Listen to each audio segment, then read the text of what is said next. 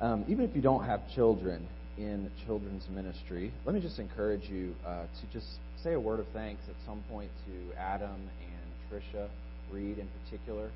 Um, they've spent quite a bit of time uh, over there preparing for the kids tonight and uh, just making something that's going to instruct the children and get them to memorize God's Word and uh, to sing with them. And uh, just, I know I've heard Adam talk so many times about how he loves to invest in children. And, you know, I think it's C.S. Lewis that says children aren't uh, a distraction from more important work, they are the important work. And that's exactly right. And so, what's going on over there is equally as important as anything that's going to happen here for sure this evening. And so, if you get a chance, just say a word of thanks to them and uh, just show appreciation for what they do, and then all the volunteers over there as well. So, I hope that uh, maybe some of you got a chance to relax this afternoon, maybe even watch some football this afternoon as football season is up and running again, which is an exciting thing for most American males, possibly females as well. Uh, but I'm a I'm a sports guy. I love sports. Um, I, you know, all sorts of sports played growing up. I love to watch sports to this day. Um, I was planning last night on watching a recorded game, and it didn't record, and I was upset. And then it was obviously the Lord telling me, "You need to work on your message," and so I went and did that, which I'm thankful actually that the game didn't record, but uh, I love to watch sports, and you know, one of the, the great events that happens every four years is the Olympics. And it's just so fun for those 20 or 25 days just to have all different types of sports on television nonstop and having the chance to hear about uh, different competitions that are taking place and watching these athletes that maybe you've never even heard of before. It's really a neat thing. But I'll be honest with you, there's one Olympic sport that I really don't understand how it received status as an Olympic sport. And that's the sport of Olympic walking. That's right. I don't know if you knew this or not, but there's actually a sport, a real sport, quote unquote, that real people actually train for. They spend their time preparing to compete in Olympic walking, and you can actually win a gold medal for your country in Olympic walking. I apologize if any of you have relatives who compete in walking professionally, competitively, but sorry about that. It's true, though. You can compete in Olympic walking. Maybe some of you have had the unfortunate experience of turning on the TV during the Olympics thinking, oh, I'm going to watch some amazing athletic feat. I'm going to watch the decathlon, or I'm going to watch weightlifting, or you know the sprints or the marathon or whatever it may be, and someone at NBC has decided that they should show walking instead. And so you're forced to sit there and view people walking around in a circle. And some of you might be thinking as I'm talking through this, well, come on. I mean, I could compete in Olympic walking. I have this little strategy that's going to revolutionize the sport. It's called jogging. Okay? Well, apparently, I don't know much about Olympic walking, but apparently, if you, when you're doing this sport, you have to keep, does anybody know the rules for this? You have to keep one foot on the ground at all times. That's what separates walking from jogging or from running. And if they see you lifting both feet off the ground, going a little faster there, then you're immediately disqualified from the event. And I don't know if you've ever watched videos. Maybe you should go home and, and uh, look it up on YouTube. If you've ever watched a video of someone, of one of these competitions doing Olympic walking, everyone, because they have to keep both feet on the ground, you know, or at least one foot on the ground at all times, they all look like they're very, very uncomfortable and like they ate something that just wasn't agreeing with them, and it, they're just in agony as they're contorting and twisting as they're going along doing this this walking sport. Can you imagine your son or daughter coming home and saying, I've decided I'm going to compete in the Olympics, and it's in walking. Oh, the parental failure that you would feel in that moment. Obviously, I'm not a huge fan of Olympic walking, and in my humble opinion, it shouldn't be an Olympic sport. But as I was thinking about that and processing through that, walking is something that, as Americans, honestly, we don't think about very often, and we really don't do a lot of.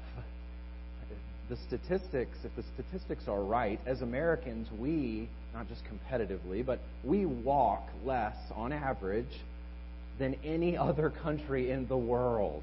Okay? There are other countries that, on average, they take twice as many steps per day as we do. Most of the time, our steps are spent going from the TV to the fridge and back again. That's how we amass our very tiny number of steps. And hey, I throw myself in that, that category as well. Walking for us is just not a normal part of daily life. Uh, you know, we get in our cars, we drive to the office, we take a few steps inside, and we sit down at our desk, and we really don't think about walking as something that, that makes up uh, part of our routine every single day. Most of the time, if any of us do any sort of walking, it's for a leisurely stroll in the evening. Maybe you go out in the morning and you do some exercise. Uh, for your walking, you walk a couple miles, and that's a great thing to do, and obviously a healthy thing to do. But uh, it's it's got its particular place in our lives, and we sort of do it, and then we're done with walking, and we continue on with the rest of our day. Well, that sort of uh, interaction with walking was, was simply not the case in ancient cultures. And really, that's not the case in many cultures around the world today. Most other cultures spend a significant part of their day walking. They walk to work, they walk to the market to get their food, and even in ancient cultures, they had to walk in order to go on long journeys. There was simply not any other mode of transportation. If you're lucky, you could go by boat over the ocean, but really walking was it. And so it was a normal part of everyday life. People spent a lot of time walking. and in, in other cultures, they still do spend a lot of time walking every single day. And so when we hear someone in Scripture describe our Christian life or our life as a walk, for us, we just it doesn't really make sense to us. But in ancient cultures and in many other cultures around the world, when they hear your life described as a walk, oh, okay. Well, what is a walk for them? A walk is, is the everyday stuff of life. It's normal. It's all that I do. It's part of my routine. It's what gets me where I'm going. It's how I do my work. It's how I make my journeys. It's how I get my food. Walking is everything. It's a part of daily life for me. It's the normal structure and pattern of my existence. It's spent walking. And I want you to try for just a minute here tonight to sort of put yourself in those shoes and imagine that you walk almost everywhere. And as you're doing that, I want you to flip to Ephesians chapter 2 to start out this evening. Ephesians chapter 2. We'll get to chapter 4 in a minute. But think about that metaphor that you occasionally hear in Scripture. Think about what I've just told you about walking. In Ephesians chapter 2, verses 1 through 10, is really an amazing little section of Scripture here. And what you have in this section is one of the clearest, most succinct statements of our movement from darkness to light, from what we were to what we now are. Okay? And I want you to see how Paul bookends this statement here, or this section of Scripture. All right? Look at this. Verse 1 of Ephesians chapter 2. And you were dead in the trespasses and sins in which you once walked, following the course of this world, following the prince of the power of the air. And he goes on to describe our state of being before Christ. Our normal, everyday, pattern of living, our lifestyle, you might say, was spent walking in our trespasses and sins. Now, of course, in the middle of this, you have these amazing passages, but God, who is rich in mercy, saves us. All of this happens. And then you get down to verse 10, and he finishes this little section here, and look what he says. For we are his workmanship, created in Christ Jesus for good works, which God prepared beforehand that we should walk in them. So our walk, our everyday structure and pattern of life used to be spent in trespasses and sins, in darkness, and now God has saved us and equipped us to spend our life in good works. That's the difference here. Now I want you to move forward in Ephesians to chapter 4 and verse 1. In Ephesians 4 1, this is a, a transitional verse in the book of Ephesians. And what you've got here is a transition from these foundational doctrinal truths in chapters 1 through 3, and then in chapters 4 through 6, you get sort of the application of those, of those truths. And Paul sets you up for that in verse 1 of chapter 4, and look what he says. I, therefore, so based on all that you've just heard, a prisoner for the Lord, urge you to walk in a manner worthy of the calling to which you have been called. The application of all this gospel truth is described as a lifestyle, a manner of living.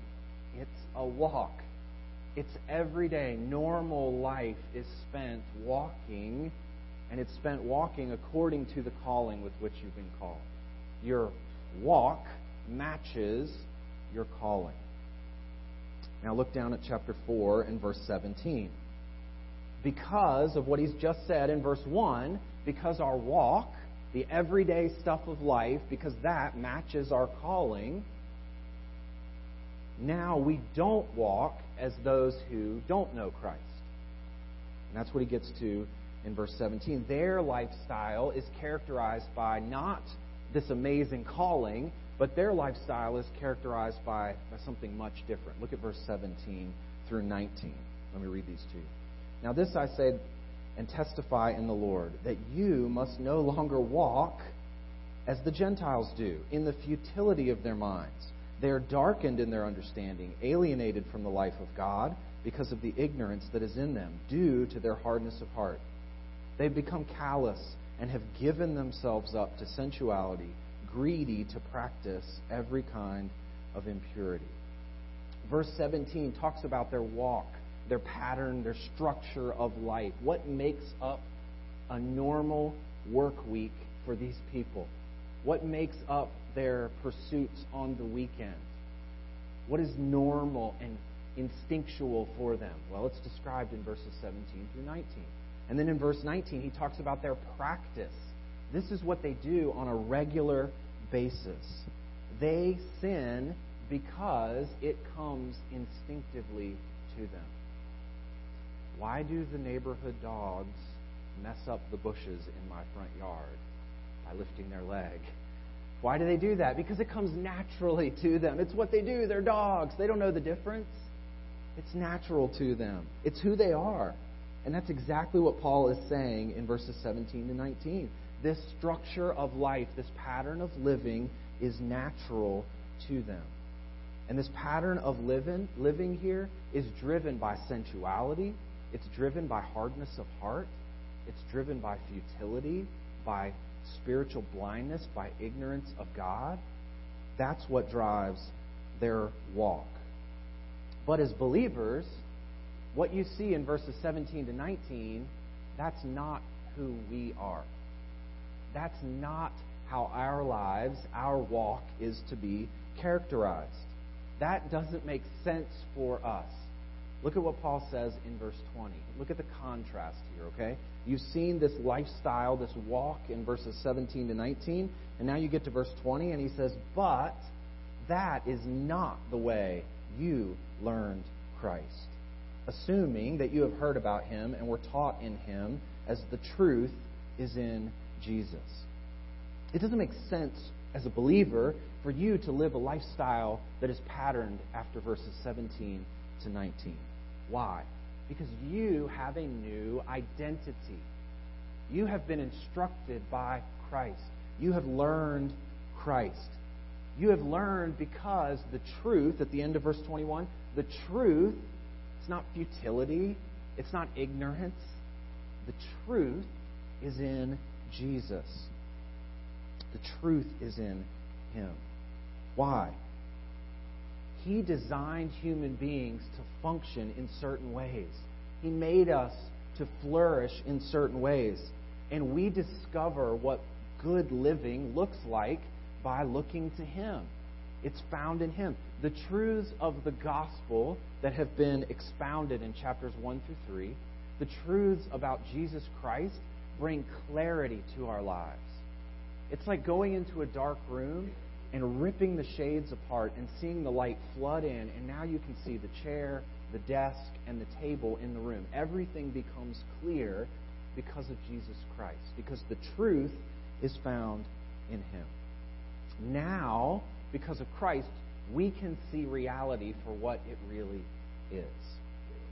And that is the contrast with the Gentiles that you saw in verses 17 through 19.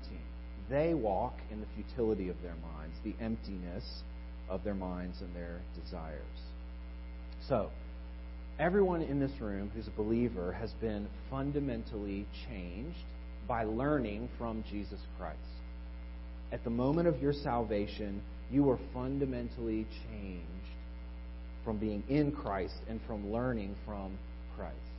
Now, here's where the difficulty comes in, and here's why we're doing this series. We see that reality, right? We see what he says here. We see you have learned, you didn't learn Christ like this. Your life is not supposed to look like this in its totality and we see our new identity in Christ. We see Ephesians chapters 1 through 3. We see that we've been gloriously saved. We see now we're found in Christ and not in our trespasses and sins. We see that we've been born again. Just ponder that phrasing for a second. We've been born again. We have new life. We start over.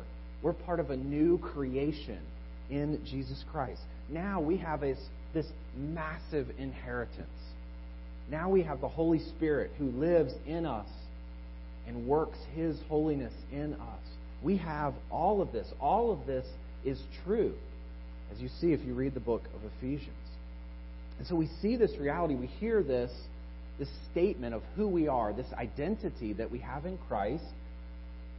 And we see that on Sunday as we come into church and we hear about it but then Monday, maybe even Sunday afternoon, we feel very differently from that. And for some reason, our reality doesn't match our identity. It's like they're two different things. So, what we do is we wake up with anxiety, we wake up with fear. Maybe you struggle with discontentment over and over again. Maybe you go back to lust over and over again. And sometimes it seems like those characteristics determine your walk.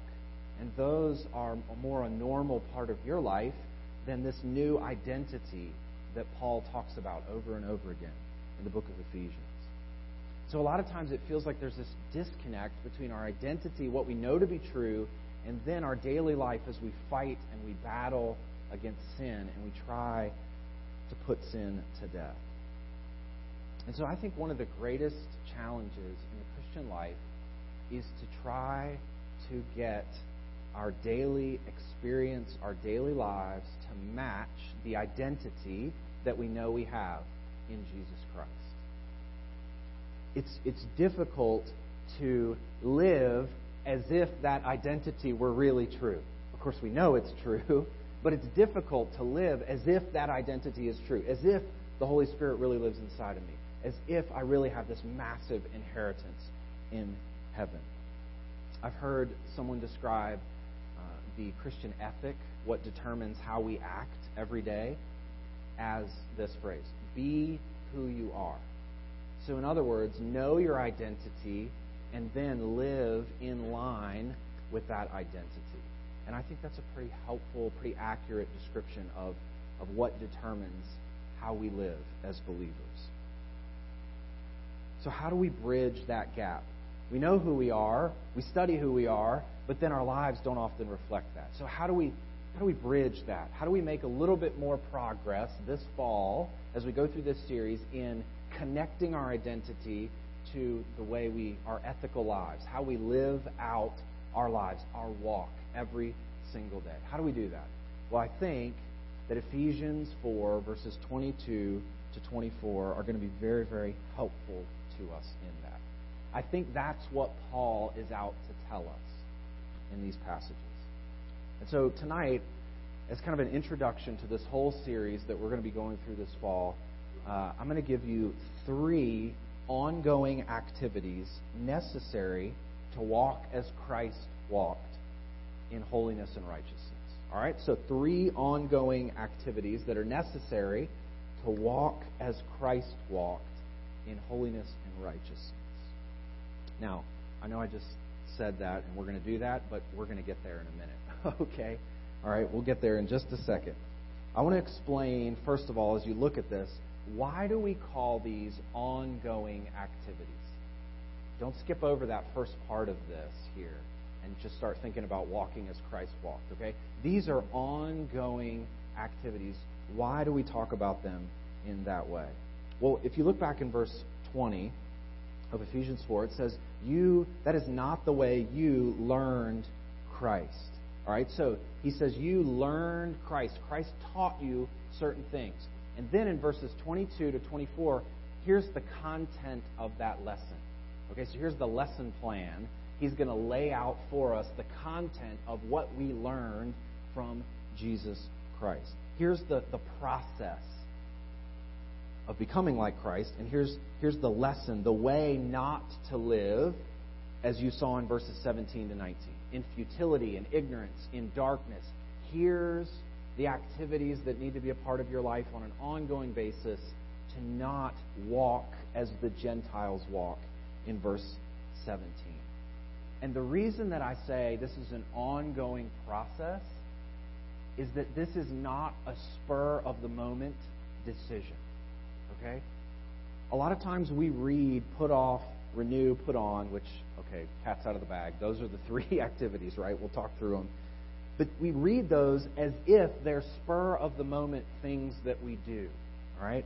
It's not these are not something that you things that you decide to do when temptation arises in your heart. The reason that I started out talking about walking is because these things are these are daily habits. This is a lifestyle.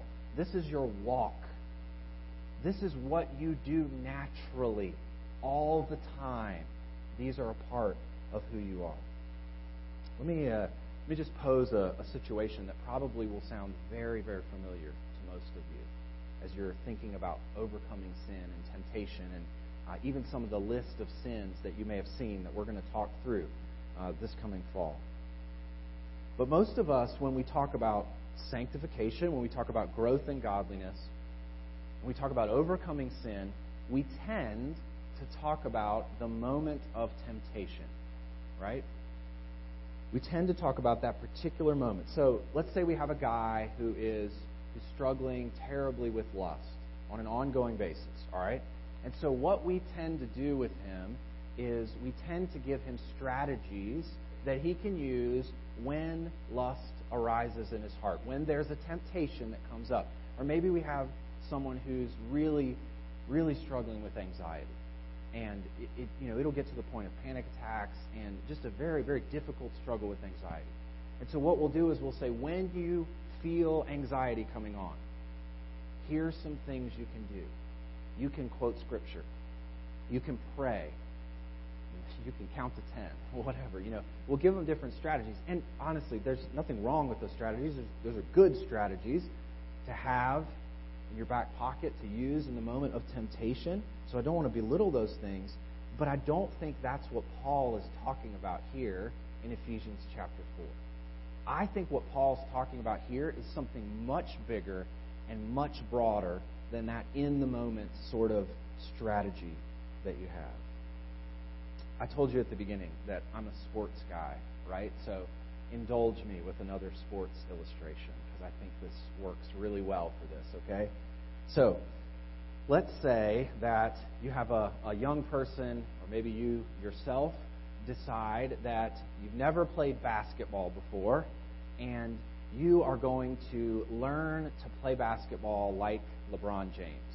Okay, he's the best basketball player in the world. Now you understand, right, that you're not going to be as good as he is. He's got certain physical qualities that you will never have.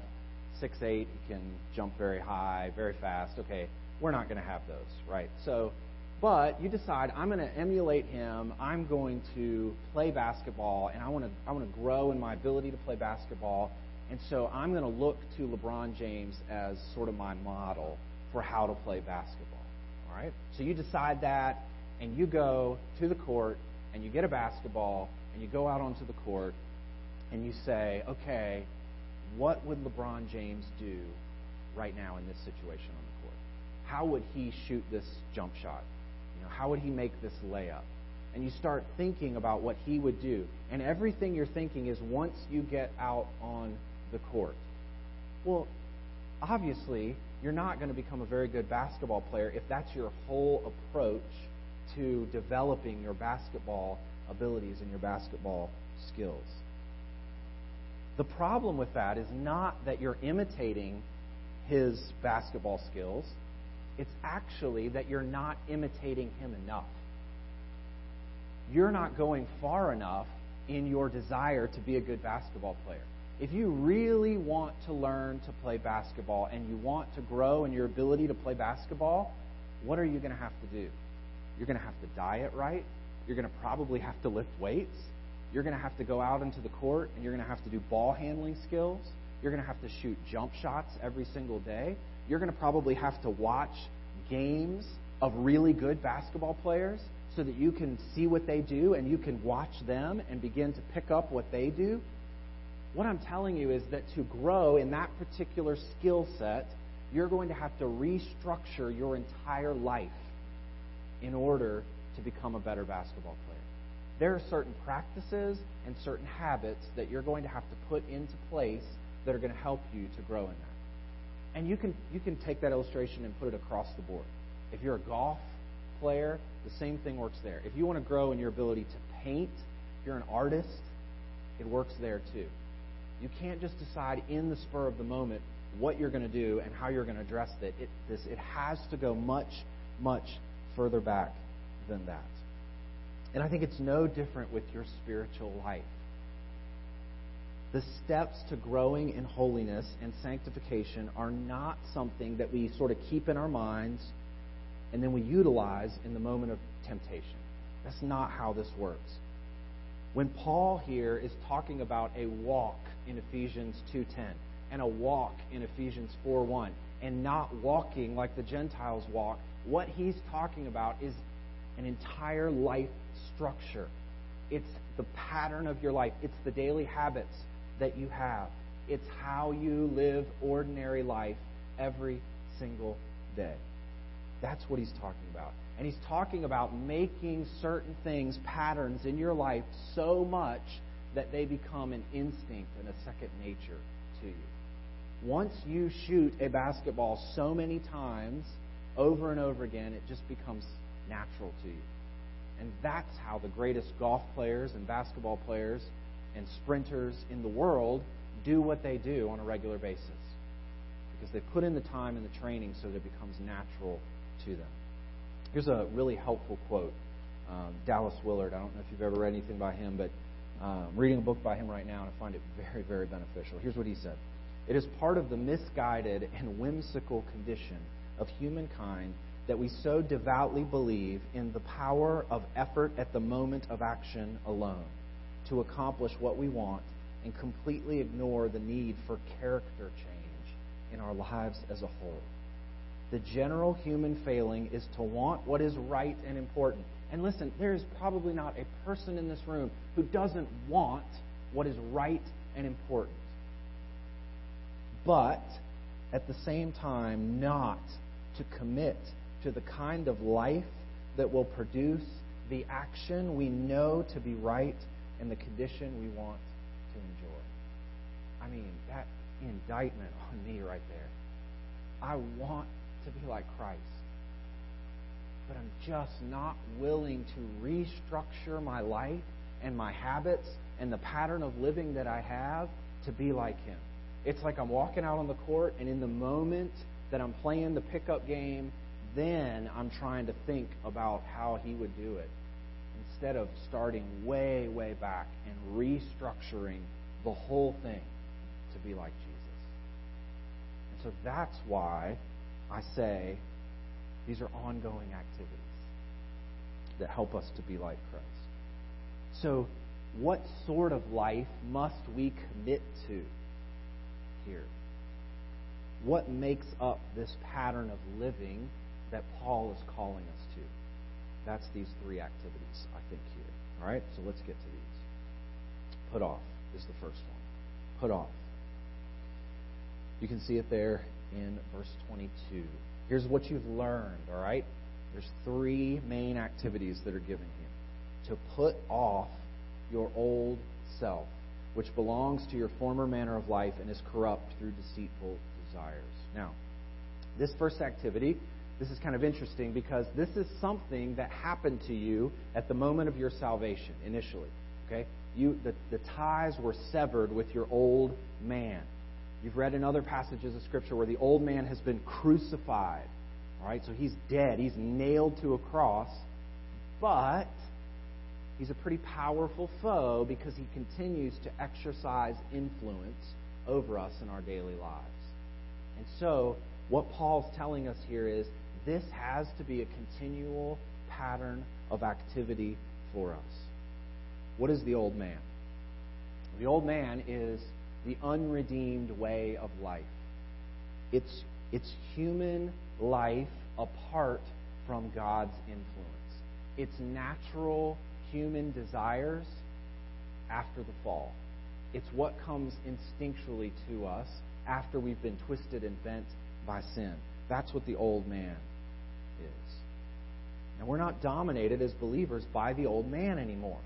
He doesn't have absolute control. We're not enslaved to the old man any longer. Praise the Lord. But he's still hanging around, and he's still trying to exercise influence over us. You can see here in verse 22, look again, to put off your old self, which belongs to your former manner of life. Okay? So this is what you were like before you were saved. This is verses 17 through 19. Okay? That's what the old man is. It's the practices and habits of life that characterize unbelievers. Look how Paul finishes verse 22 and what he says about the old man and his practices, his manner of life. This manner of life is corrupt through deceitful desires. When we go back to the old way of living, the old way of thinking, the old way of walking, that way of living corrupts our souls, and it does that because we're believing deceitful desires. We're believing the lies of sin. So I think one of the key elements here in putting aside the old man and avoiding the corruption, we'll talk about that in a second, but avoiding the corruption that comes from the old man is to recognize the lies that the old man and the old way of life are telling you. We have to come to the point where we see these desires that drive the old man, the old way of life, as fundamentally lying to us. These desires, these wants, that's what we tell our kids. It's a want to. I want this. These desires, these want tos, are promising us fulfillment, happiness, satisfaction, the good life. They're continually pouring out these lavish, lavish promises on us. But every single one of those promises, according to Paul, through the inspiration of the Holy Spirit, are deceitful desires. They are wrong. They're lying to you. The old way of life cannot give you fulfillment, cannot give you happiness, cannot bring satisfaction into your life. And when we believe those deceitful desires, look what it says in verse 22 we grow more and more corrupt. We're corrupt through deceitful desires. Now, think about corruption for a second. What does that mean? Something grows corrupt as it gets worse and worse. The illustration I've used before is if you leave a tomato on the counter and you leave it there a little too long and you start to smell this kind of strange odor that's coming from the tomato, and the skin on the outside of the tomato starts to break down and juice starts to come out of the bottom of the tomato. Okay? and you really don't want to eat it at that point, and if you just leave it there, it just gets nastier and nastier. That's corruption. And the more and more we believe deceitful desires, the more and more corrupt we become. And here's what that looks like. But that means that our ability to resist sin breaks down. It means our judgment in recognizing sin and the lies of sin breaks down. That means it gets harder and harder to see sin for what it is. As we give ourselves over and over again to sin and we believe the lies and we say, Yes, I believe that you're going to bring satisfaction into my life. Whatever that sin may be, it makes it harder and harder to resist the sin the next time. And it breaks down our mental judgment, and we grow more and more corrupt. And our lives look more and more like verses 17 through 19. And soon those deceitful desires become a habit. It becomes natural to us. It becomes the way we live life. It becomes a walk for us. Normal, everyday, routine life is growing more and more corrupt because we're believing the lies of sin. And so then you end up waking up in the morning, and it seems like the most natural thing in the world to bark out some frustration at your wife because she didn't make the coffee the way you wanted to. Or it becomes the most easy and ordinary thing in the world to yell at your kids. And you don't even notice it anymore. And it, you don't even realize it because you've been believing the lies of sin for so long. And the corruption has happened so much that it's ruined your judgment and your ability to recognize the sin for what it is. And so I think Paul here speaks of sin and the old man in this way because he wants us to begin to recognize these lies. And the way to put off the old man is to know the old man for what he really is and what he's really promising to us. And he's promising corruption to us, not holiness, not Christ likeness. When we believe those lies of sin, we are buying something that sin is selling, and the price is higher than we can ever, ever imagine. But putting off the old man, believing the truth, which we'll get to in a minute, recognizing the lies of sin, that's not something that just happens in the moment. That's not something you just all of a sudden do when you're under duress in temptation. It's a walk, it's a lifestyle, it's something that comes more and more naturally to me over time. It's a practice that I incorporate into my life. And that leads us to our second ongoing activity here. Put off and renew your mind. Renew your mind. Putting off the old, deceitful man doesn't just happen as we suddenly decide that we're going to change lifestyles and we recognize how deceitful sin is, and we think, okay, good, tomorrow I'm going to wake up and I'm going to put off the old man and I'm going to be good to go then. This happens as we are fundamentally changed from the inside out. And that's what this is talking about. So in verse 22, we talked about how giving ourselves to sin more and more, believing the lies of sin, grows us more and more corrupt. Well, now look at verse 23. We're to put off your old self in verse 22, and here's in verse 23 we're to be renewed in the spirit of your minds. This, this describes our change in thinking. And this change in thinking, this change at the most fundamental level, changes us for good. So if we believe the lies of sin, we grow more and more corrupt, which ends in destruction. If we believe truth and we renew our minds and we begin to think correctly, and that becomes more and more natural to us and more and more of a pattern for us, then we grow, and that's good for us. It's the opposite of corruption.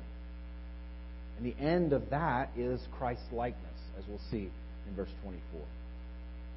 But this renewal that takes place, it takes place in a particular location that you focus on. That's in verse 23. To be renewed in the spirit of your minds.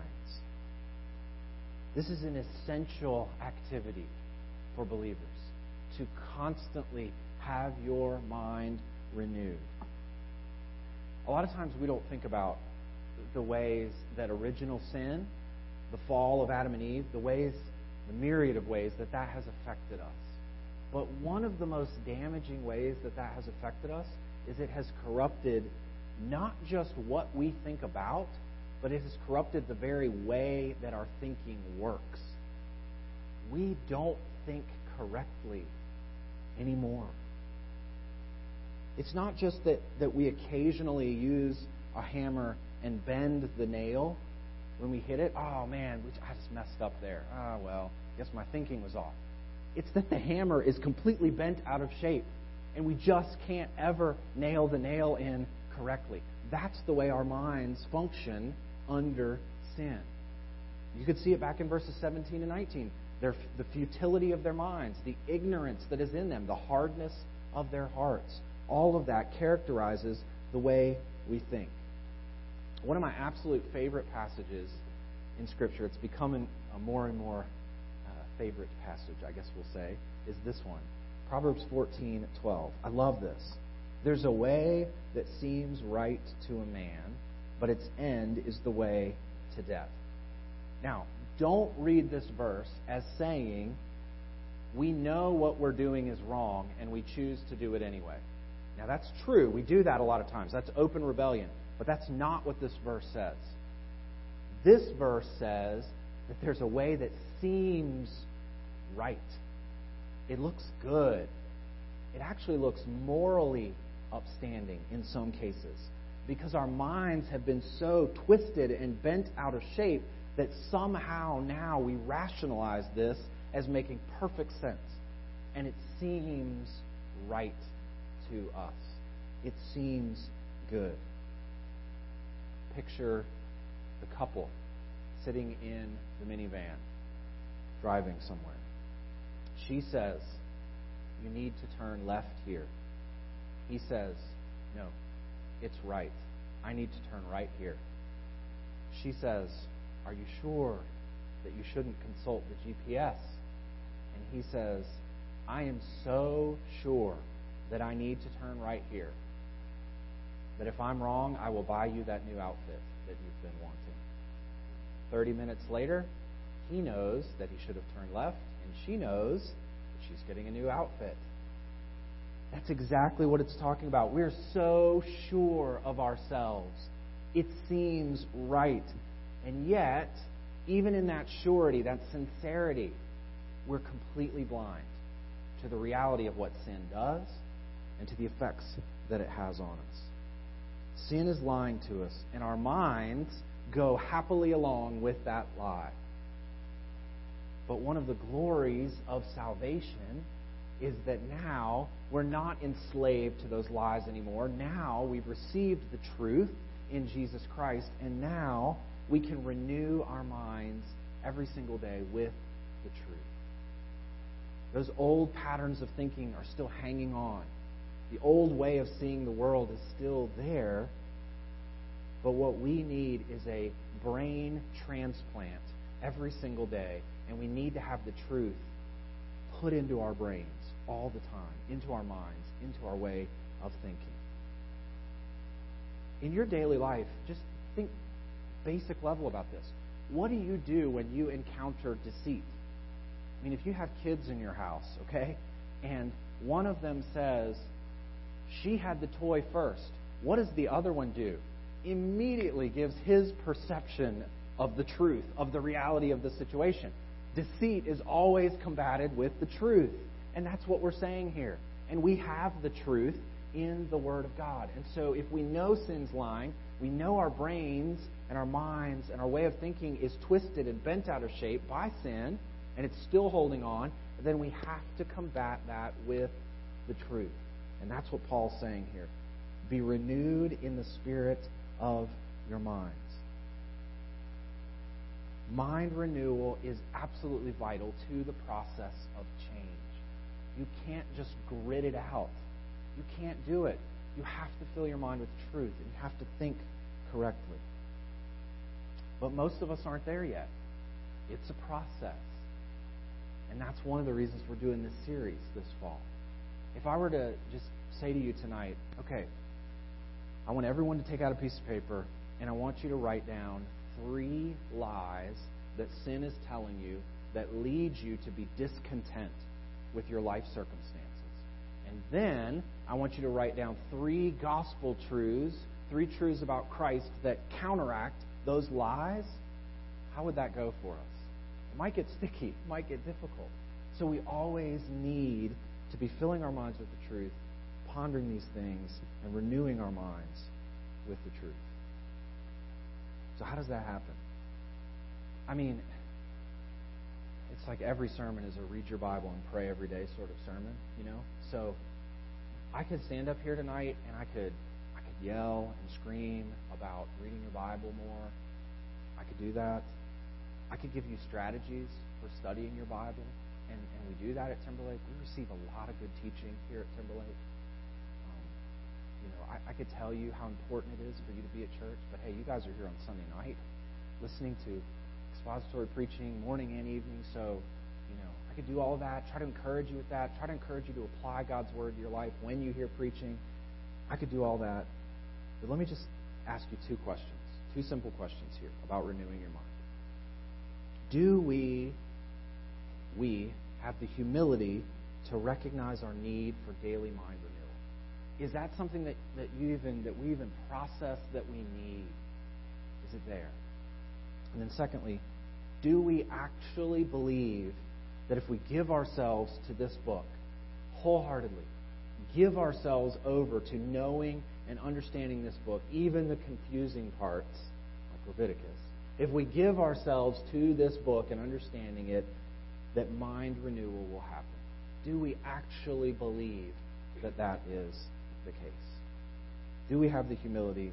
Do we have the faith in this book that our minds will be fundamentally changed if we give ourselves to this book? And that brings us to our last activity here tonight. Put on. Almost done here. Of course, it's, it's not enough here. When you're looking at this passage, it's not enough to just stop sinning, right? The goal is, is not to just get you to quit. Okay, stop it. Stop sinning. Stop lusting. Stop being anxious. Stop being discontent. Don't do that anymore. That's not the end game here. That's the first step in what Christ is looking for in our lives. It's not enough to just recognize the lies of sin. And it's not even enough just to come to church and have your mind filled with truth and to read God's Word on your own and have your mind renewed. That's not the end game here. It's not the final goal. As our minds are renewed, we need to begin to develop positive spiritual virtues in our lives. And that's what Paul says here in verse 24. Renew your minds, verse 23. Verse 24, put on the new self, created after the likeness of God in true righteousness and holiness. What is the new self, or the new man, as some of your Bibles probably say? Well, the new man is created at the moment of salvation. It's being born again. You're part of the new creation, as 2 Corinthians 5.17 says. And this new man that is created has a particular shape to it. He's created with the goal of being in the likeness of God, as you can see there in verse 24. To put on the new self created after the likeness of God. This is, this is what humanity was originally intended to be. Adam was created in the image of God. He was created to reflect God's rule and to reflect God's character to the world. And then the fall into sin shattered that image, didn't eradicate it completely, but shattered that image. But now, when we are saved, the new self comes and we begin to be put back together into the proper image that we're supposed to be. Just like Jesus Christ is the perfect image of God, as Colossians 1 tells us. And so as we begin to grow, as we begin to look more and more like Jesus Christ, verse 24 says, we put on true righteousness and holiness. We're not there yet, but this is a process. This is, this is a walk. This is something that we're doing for our entire lives. The new self is created, and we continue to put on this new self. We continue to appropriate that in our lives. We continue to be who we truly are. That's what he's telling us here. Now, putting on these positive characteristics. There's an old Christian word for this that we don't use very often. And to be honest with you, I had not done a lot of reading on it until this past year, which is very unfortunate. But there's a word that we should be using to talk about these things, and that word is virtue. It's a great word. I'm not sure why we don't love it sometimes, but virtue is the word. What is a virtue? I think this is a helpful definition. It's an enduring pattern of feeling and thought, choice and action and perception. All right, let me flesh this out for you here because I think this is what Paul is talking about in verse 24. It, a virtue is a pattern, okay? It's a habit. It's, it's something that sticks around, okay? And thus, the word habit, right? It's something that sort of comes more and more naturally to you. It's something that's there, that's a part of your character. It's a part of who you are at the deepest part of your being. But it's not just a habit of behavior. It's not just brushing your teeth every day, although that's a good thing to do, right? That's, it's not just a habit of behavior that you do. It's not leaving a tract at a table or you know, witnessing to someone. That's not the total sum of what we're talking about we say the word virtue.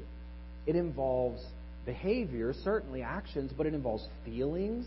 It's feeling the right way, letting your emotions be guided by God's word. It's the way you think. It's the way you even see the world. Did you know the way you see the world, the way you feel compassion toward people, can become a virtue in your life, a pattern a habit that is there in the deepest part of your being? And so, as we put off the old man, we renew our minds, we start to think differently, then we put on virtues.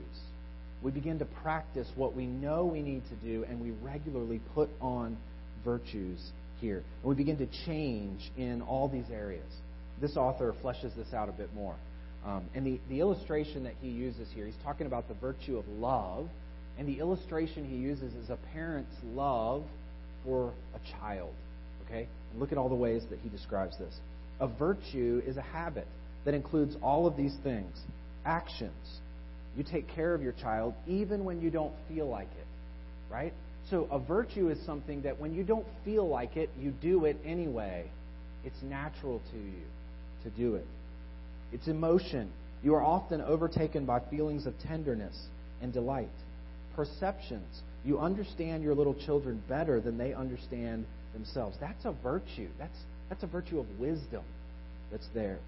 Choices. You choose to get out of bed and go to the children's room even when you'd much rather not and thoughts.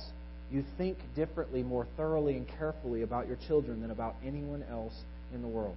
That's what the virtue of love looks like from a parent to a child. And that is something that is an ongoing process of, of developing. A virtue is not something that just sort of happens at the moment of temptation. Okay? It's not something that you just sort of all of a sudden, like, oh, I'm going to be virtuous now and not give in to this lust that is tempting me. That's not what a virtue is.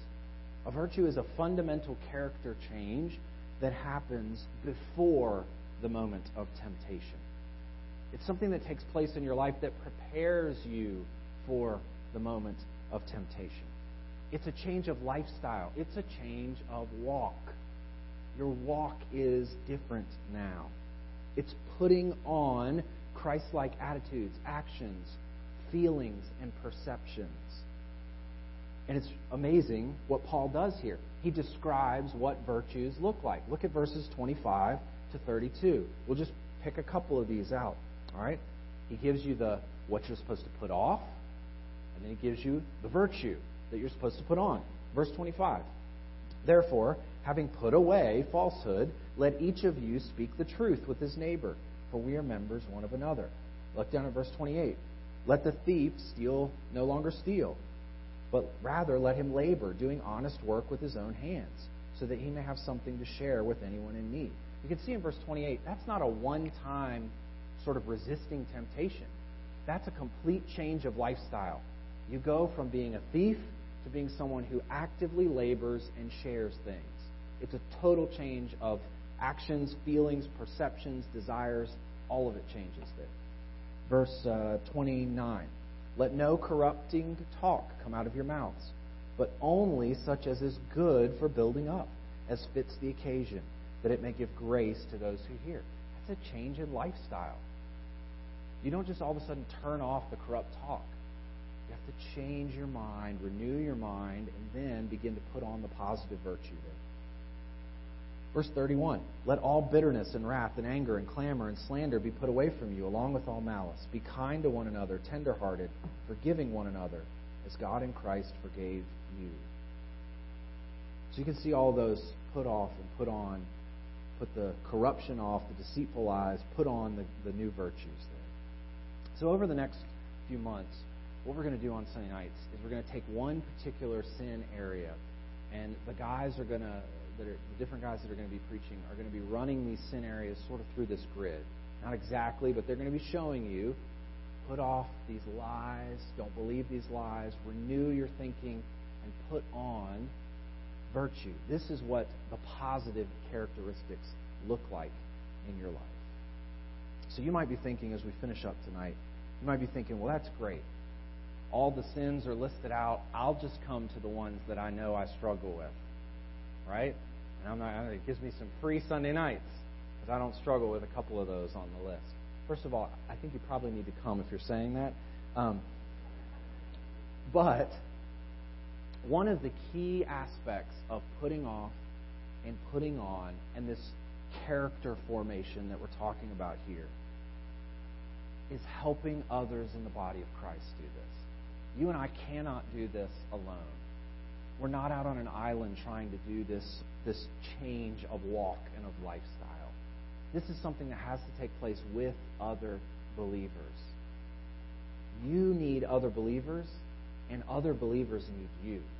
So even if you have never had a discontent bone in your body, come on that night, learn, and learn how to help those around you who are struggling with that particular sin. so let's do this together. Let's grow in this change of lifestyle together this fall. Let me pray for us. Father, you are so kind to us to free us from this description that we see here in verses 17 through 19. What a terrible way to live life in the futility of our minds, in ignorance, in hardness of heart, driven by sensuality, practicing impurity and evil deeds, Lord. What a terrible way to exist. And we thank you for saving us from that. But you did not save us, Lord, to just leave us there, leave us struggling with these things, but you saved us so that we could put off these, these characteristics, these lies. We could renew our minds as we behold Christ, and we could put on virtues that we were meant to embody. This is the way Adam was meant to live. This is the way Jesus Christ really lived.